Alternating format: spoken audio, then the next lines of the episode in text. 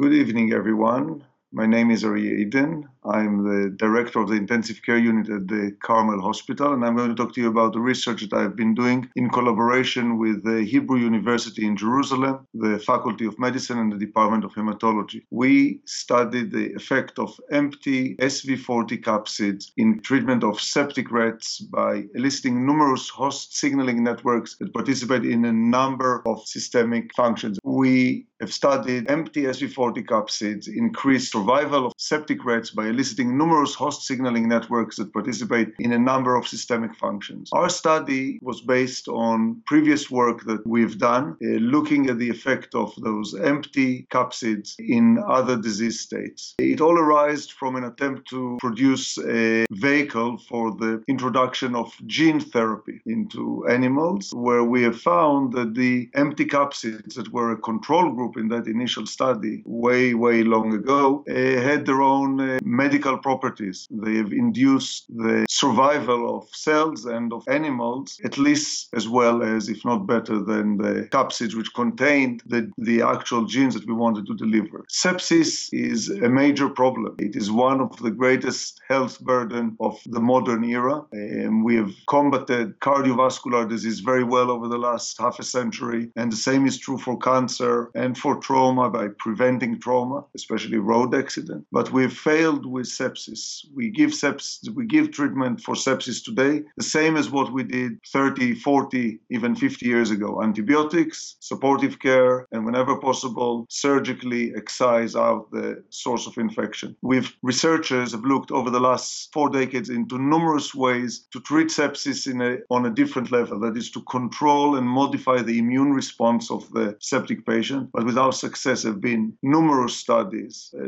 literally, I think over 100 studies in humans on different ways to modify the immune response. None of them have came out with a drug that can be used in septic patients today in uh, the current world of medicine. The empty capsid of the SV40, we administered the empty capsid of the SV40 to animals sep- who were going to have sepsis later as a prophylactic treatment and have shown, and that's the main finding of the study, that by pre-administering the empty capsids, we've modified somehow the immune response of the animals. And animals did not develop sepsis but recovered. On day one, 24 hours after the induction of sepsis, animals that were septic, that were treated with SV40 nanocapsids, and those that were not treated with the nanocapsids were very similar. They were very, very ill. However, those that were treated with the nanocap, with the capsids, they recovered. And within 75% of them made full recovery, as you can see by looking at their weight gain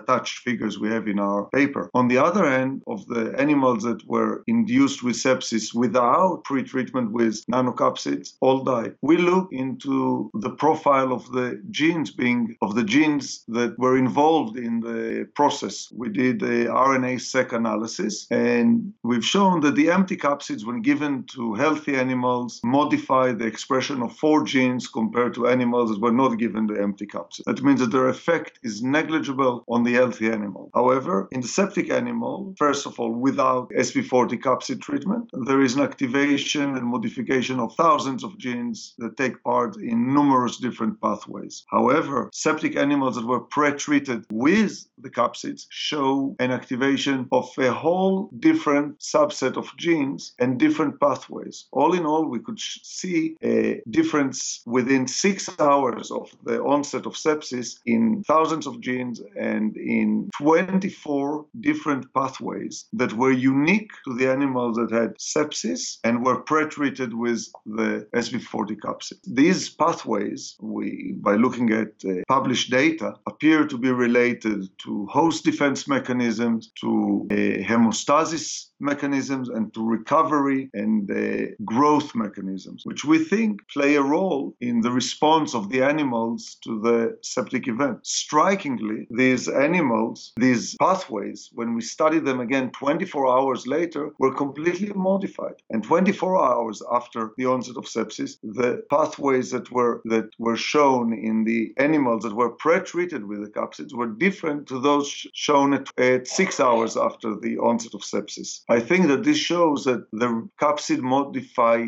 the response of the cell, of the animal cell, of the animal, in a different way during the course of disease. We've also shown, but we have not got the full results on that yet, that in other diseases, the response is different. The genetic response, the response of the cell to the, to the disease in the presence of capsids is different than what we've seen in septic animals. And the question is, what do we see or why does it happen? We think that, and here I have to go back to my clinical background as a physician who treats patients with sepsis, which is what brought me on, on board this uh, research, is that uh, animals, humans for that matter, when developed, uh, what that we see is the response as it uh, shows the evolutionary process. The evolutionary process allows us to fight infection when it's localized, when it's minor. However, when the infection is severe and systemic, we do not have the uh, power to fight, it, to fight it ourselves.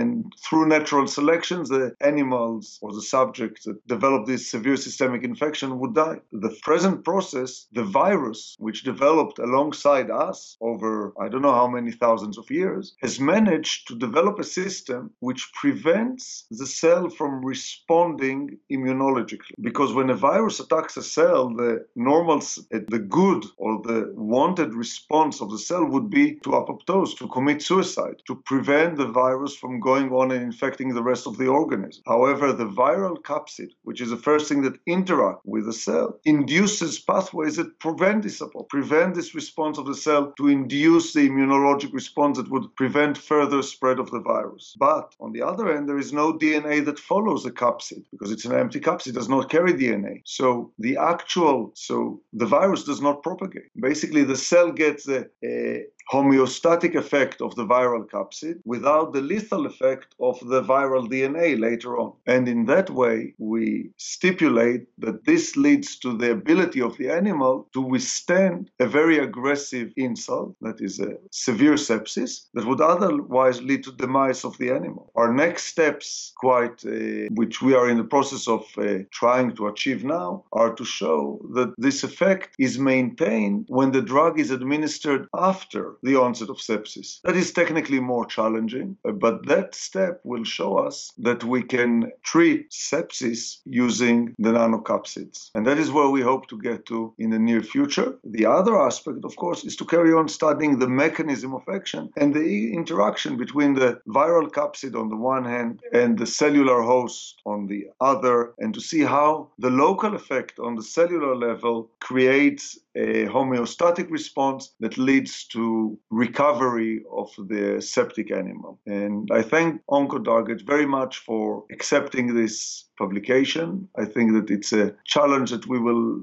that the challenge of uh, developing new treatments for sepsis is something that is screaming at us, research community, at the medical community, because it is a common disease, very high mortality, and the treatment towards severe sepsis is not drastically modified over the last few decades. Thank you very much.